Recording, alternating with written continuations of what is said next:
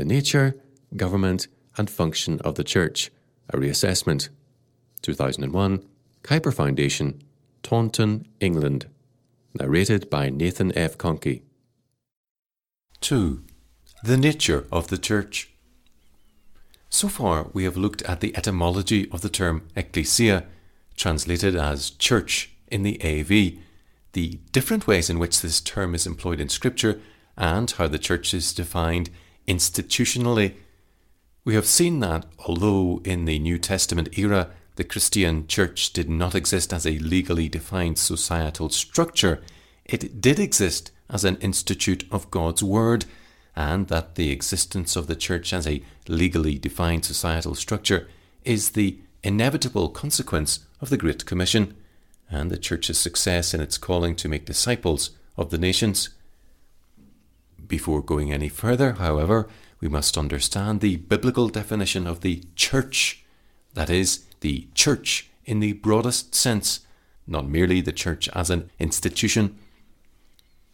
Since only by keeping this clearly in our minds shall we avoid coming to false conclusions about the nature and function of the Church,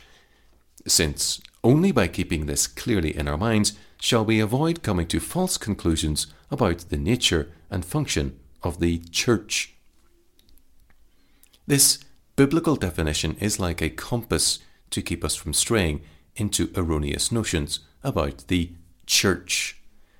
The Bible defines the Church as the body of Christ, Ephesians 1, 22-23, Colossians 1, 18, 24, 1 Corinthians 12, 12-13, 27-28, Romans 12, 5. This is the company of those who have been called out of the world of sin and unbelief into the kingdom and household of God by the regenerating work of the Holy Spirit, John 3, 3 and 5, Ephesians 2, 19. The whole body of those united to Christ by faith, whom Christ loved, and for whom he offered himself up as a propitiation for sin, in order to redeem them from the curse of the law, and reconcile them to God. Ephesians 5:25, Romans 3:25, 1 John 4:10, Galatians 3:13, Romans 5:10. The Catholic Church. This Church exists by divine will. It is the product of God's action in regenerating men, not the product of human will. Jesus said of Peter's faith, "Blessed are you, Simon Bar-Jonah, because flesh and blood did not reveal this to you, but my Father who is in heaven." And he tells us that it is on this rock, that is the gift of God, the work of the Holy Spirit in the heart of man, that he will build his Church. Matthew 16, 17-18. The Church is the body of Christ, the company of the regenerate. Whatever other terms are used of the Church, whatever other definitions come into play as we seek to understand the nature of the Church, we must always, ultimately, come back to this one starting point. This definition is the touchstone by which our doctrine of the Church must be guided. Obviously, our discussion cannot end here, but it must start with this definition and always refer back to it. Our doctrine of the Church must be consistent with this definition at all points, and the extent to which it departs from this definition is the extent to which it is erroneous. However, this definition alone, although it is the definition that the New Testament gives us, does not account for all the biblical data bearing on the nature of the Church in its visible manifestation in the world. Life is complex, and biblical revelation gives us historical narrative in down-to-earth, realistic terms that takes account of that complexity. General definitions have to be applied. A number of sub-definitions have, therefore, come into use in order to account for the biblical data, contributing to a comprehensive doctrine of the Church. These sub-definitions are very proper and useful, and no criticism of them is made here. In fact, I use them approvingly. But we must understand that these are not biblical definitions. That is to say, the Bible does not use these definitions. The Bible defines the church simply as the body of Christ.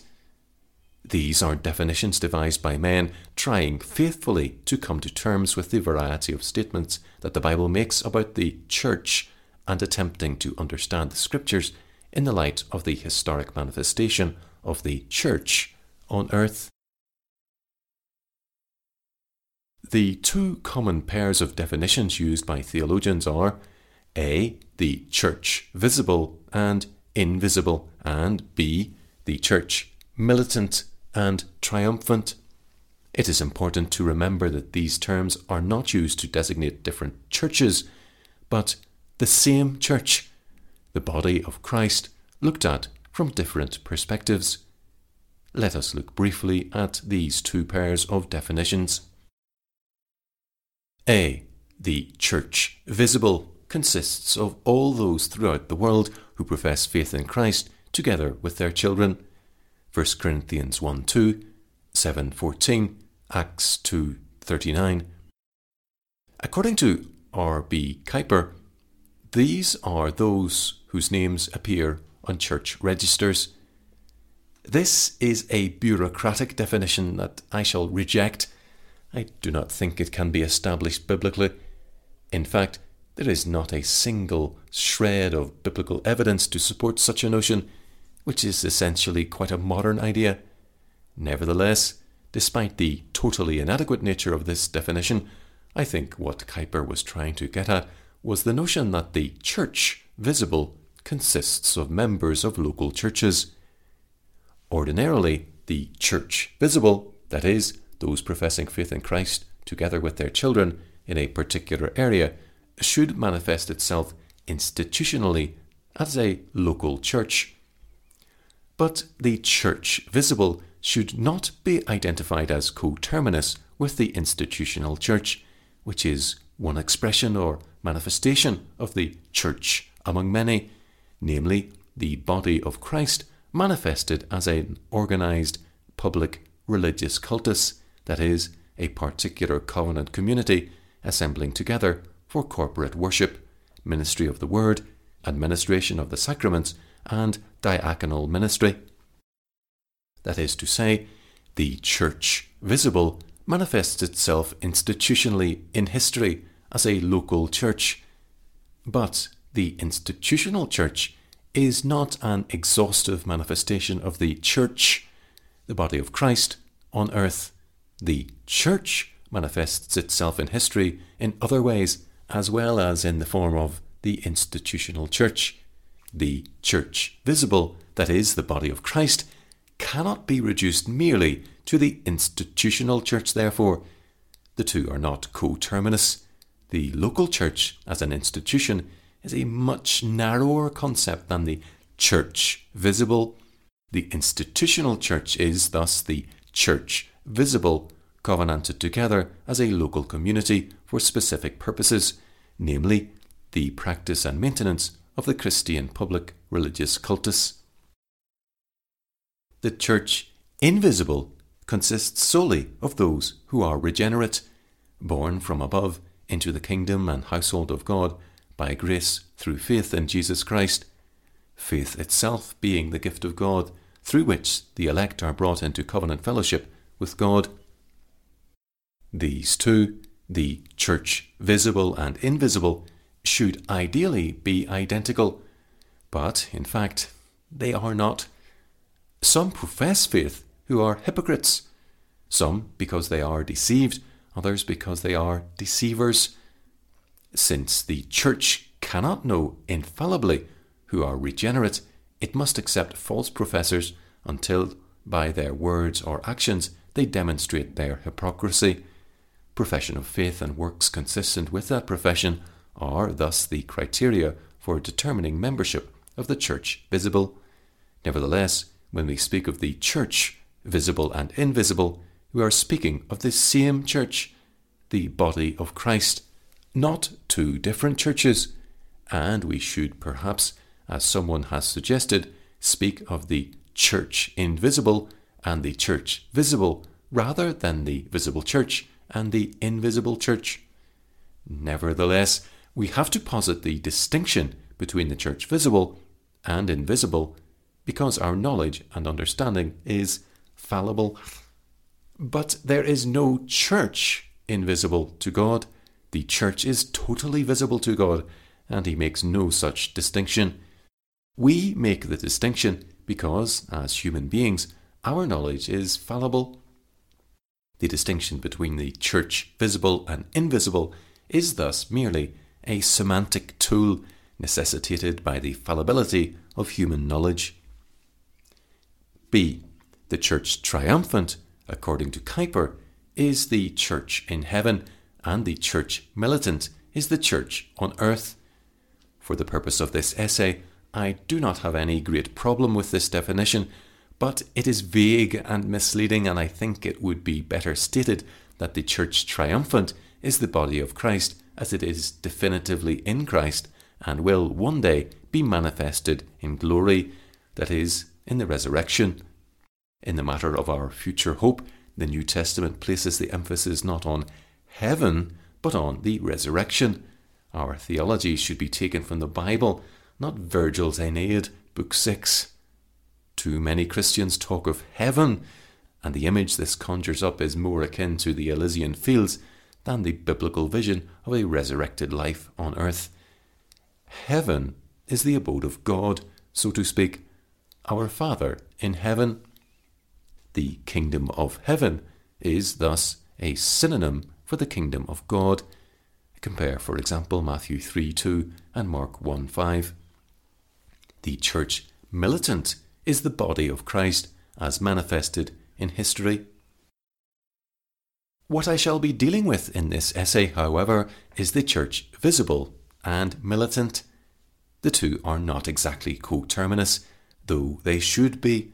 The church militant does not include hypocrites and false believers, since it is the body of Christ manifested in history, and such hypocrites are not truly members of the body of Christ. The church visible does include hypocrites and false believers, since this is the church that is visible to men. That is to say, it consists of those who are accepted as members of the church by men because of their profession and works. To the extent that members professing faith and showing works consistent with such a profession delude themselves and the church of which they profess to be members, and to the extent that such are accepted by the church as true believers, the church visible does include hypocrites. There are two ways of viewing the church visible and militant. First, simply as the company or community of the redeemed, wherever they are and in whatever situation, vocation, etc., they find themselves. Thus, the church visible and militant is the body of Christians wherever they are and in whatever they are doing. The Christian teacher, businessman, housewife, mother, parent, barmaid, butcher, baker, candlestick maker, at work, at play, at prayer, at home, etc. The New Testament uses the term ecclesia in this sense in Acts 5:11 and 8:1 and 3. Second, the church, visible and militant, can be viewed as an organized public religious cultus, a community of believers covenanted together for the preaching and teaching of the Christian scriptures, administration of the sacraments, corporate praise, worship and prayer, and the mutual support and encouragement of each other as a community of faith. That is to say, the company of believers can be seen also as an institutional church, a community of believers united as a particular congregation. It is in the church as an institution that the discrepancy between the church invisible and visible becomes most apparent. The institutional church does not create this discrepancy. That is, the discrepancy is not a result of the fact that the institutional church must exist, as it must by divine prescription, but it is in the institutional church that the problem is most obviously manifested, especially in an age of apostasy such as the 20th century, when so few churches can be found that have not apostatized doctrinally and compromised themselves with secular humanism. Nonetheless, the existence and assembling of the body of Christ as a local institution is biblical and commanded by God's Word. It is an institute of God's Word.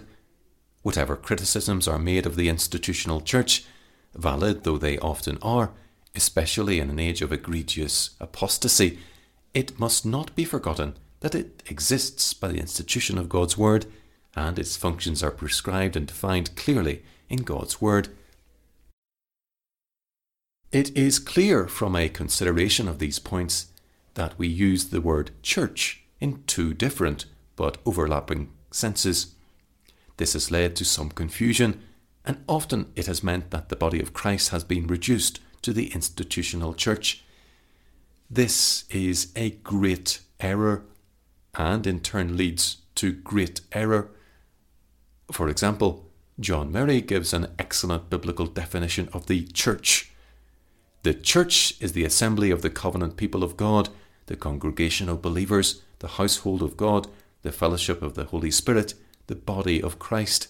It consists of men and women, called by God the Father into the fellowship of His Son, sanctified in Christ Jesus, regenerated by His Spirit, and united in the faith and confession of Christ Jesus as Lord and Saviour.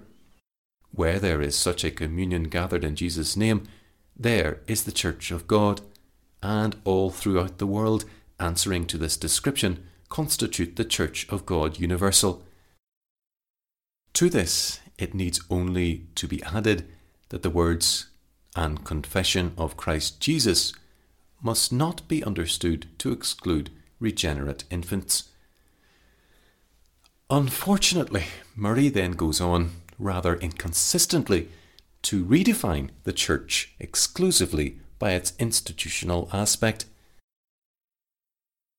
It is all important to bear in mind that the Church of God is an institution. It may never be conceived of apart from the organisation of the people of God, visibly expressed and in discharge of the ordinances instituted by Christ. This is an extremely reductionist and unbiblical definition. Jesus never spoke of his church in this constricted way, nor of building it in such a limited fashion. On the contrary, he implicitly gave the lie to such a cramped and rigid definition when he said, "Truly I say to you, whatever you shall bind on earth shall be bound in heaven, and whatever you loose on earth shall have been loosed in heaven. Again I say to you, that if two of you agree on earth about anything that they may ask, it shall be done for them by my Father who is in heaven. For where two or three have gathered together in my name, there I am in their midst." Matthew 18:18-20.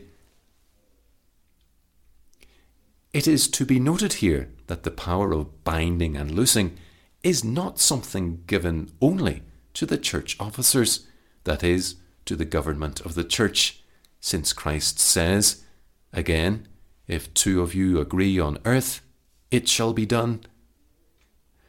The prayer of just two united Christians will have binding and loosing power. It is certainly true that the power of binding and loosing belongs to the whole congregation, even where such is mediated representatively through the eldership. Hence, Jesus says, "Tell it to the church," Matthew 18:17, that is, the ecclesia, the whole congregation. But the power of binding and loosing belongs also to as few as two united Christians, because, says Jesus, "Where two or three have gathered together in my name, there I am in their midst." There is no requirement or even mention here of the church organized as an institution, but simply of two Christians united in purpose and prayer.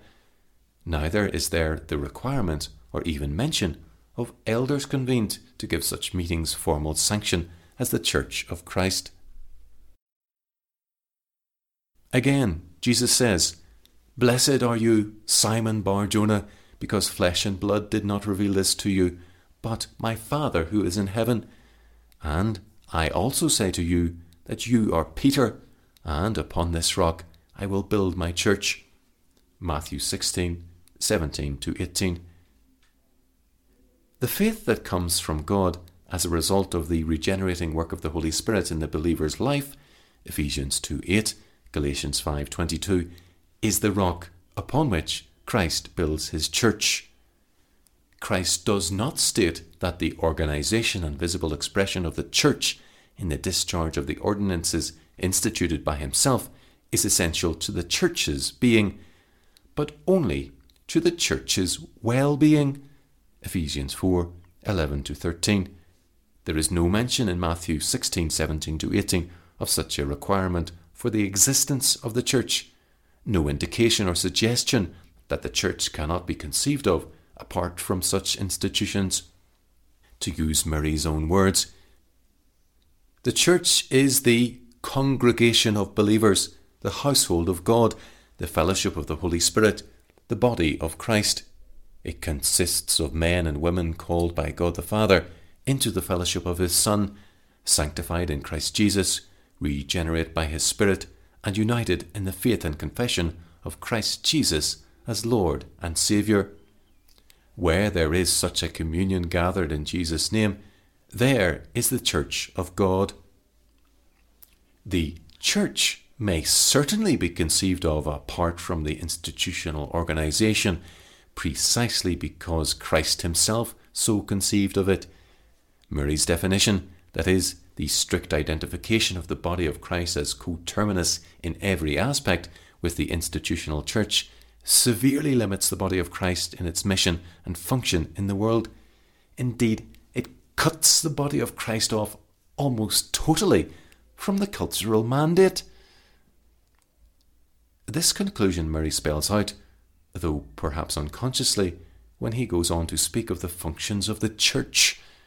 Remember, he defines the church as the body of Christ, that is, the community of the regenerate, united to Christ through faith, without in the slightest indicating that the body of Christ has a much wider and more comprehensive commission than the institutional church. The four areas in which the church, body of Christ, is to function, according to Murray, are 1. Worship, 2. Proclamation, 3. Government of the church, and 4. Diaconal ministry.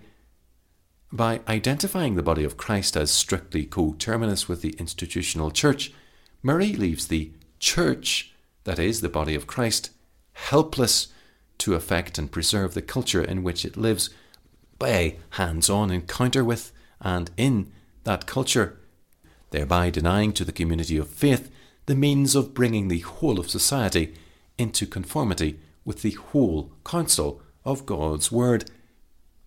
It is as if the church and society were the crews of two different ships. The most that the church can do is to bellow from its own ship to the ship of culture information about how the ship of culture should steer away from the rocks that threaten to destroy it. But the church can never get into the ship of culture and do the steering.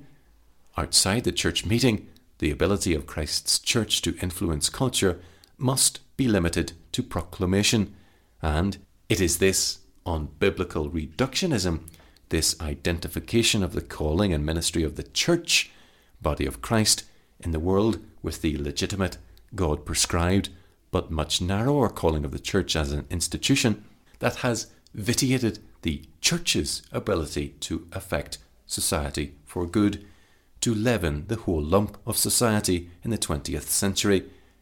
And it is this narrowly institutional and essentially clergy-centred view of the church's calling that must be overturned if the church is, once again, to be a transforming influence in the nation. A good example of the problems resulting from this restricted definition of the church is Murray's discussion of the relation between church and state. Murray limits the church in its influence in the political area to two menus, the pulpit and the press. Granted, as an institution, the Church's role in influencing political theory and practice is far more limited than the wider role of the community of faith, that is, the body of Christ. It would be wrong for the Church as an institution to seek to do the work of the magistrate. There is a biblical separation of powers here. Some members of the body of Christ, however, are called to be magistrates, and they must exercise their vocation as Christians and as ambassadors of Christ. The magistrate also is to be subject to God's law and promote God's will and glory in his duty as a magistrate. He should also be a member of the Church institutional, but he does not exercise his office as a Christian magistrate on behalf of the institutional Church or in subjection to it, but as a Christian magistrate on behalf of Christ and in subjection to God's law. Those members of the body of Christ who are not magistrates will also exercise political influence via their votes at elections and via any other form of political action they may take. The body of Christ will thus be involved, or at least should be involved, as a group of responsible citizens in areas where the institutional Church may not go. It may be that someone will claim I have misrepresented Murray, and that he would, of course, accept my argument that Christians have a wider ministry or calling than that of the institutional Church. That is, that they have a duty to think and act as Christians in obedience to God's word in all walks of life, and thereby to fulfill the cultural mandate. I quite accept the fact that Murray believed this. But the point is that Murray has so defined the Church that the logic of his words carries this reductionist implication. Whether he is being inconsistent at this point and would have agreed with the substance of my argument, if not with the form of my words, is irrelevant. Others will not, and will take his words to mean what they say, not what he may have meant by them. This definition of the Church, the strict identification of the visible Catholic Church, the community of faith, as coterminous with the institutional Church, has been the cause of much mischief for a long time. It is vital, therefore, that Christians no longer think in these narrow terms. The Church, as an institution, is limited in its field of operation, God-ordained and essential though that field is. The body of Christ, the Church, considered as the people of God, the community of faith, has a much wider brief, however. Its calling is to take dominion over the whole earth in the name of Christ, to possess his inheritance. Psalm 2, 7-12, Revelation 11:15, which is the Church's inheritance also, by adoption into the household and family of God through union with Christ. Romans 8:17. Consider, for example, Psalm 149. The psalmist says unequivocally, "Let the saints be joyful in glory, let them sing aloud upon their beds, let the high praises of God be in their mouths." Verses 5 to 6a. Is this referring to the Church as an institution? If Murray's definition were correct, and the Church may never be conceived of apart from the institution, that is, the organisation of the people of God visibly expressed and in discharge of the ordinances instituted by Christ, what are we to make of the remaining verses of the psalm, which refer to the same saints? "And a two-edged sword in their hand, to execute vengeance upon the heathen and punishments upon the people, to bind their kings with chains and their nobles with fetters of iron, to execute upon them the judgment written. This honour have all his saints. Praise ye the Lord." Verses 6b to 9. If the church may only be conceived of as an institution, as Murray claims, then the church, according to this Psalm, must wield the sword of state. But this is incorrect, as Murray himself would have acknowledged. The only alternative is to acknowledge that the church may, indeed, must be conceived of apart from the institutional church in many of the individual and social spheres in which it has been called by Christ to function as his body on earth. Otherwise, the separation of powers is at an end. The problem, however, is resolved if the church is not defined exclusively in terms of the institutional church. This psalm compromises Murray's limitation of the church in the political field severely, and shows to be untenable his assertion that the church may only be conceived of as the institutional church. For Murray, as soon as the saints step outside the sphere of the institutional church and its four functions, they effectively cease to be the church. But the church is the body of Christ.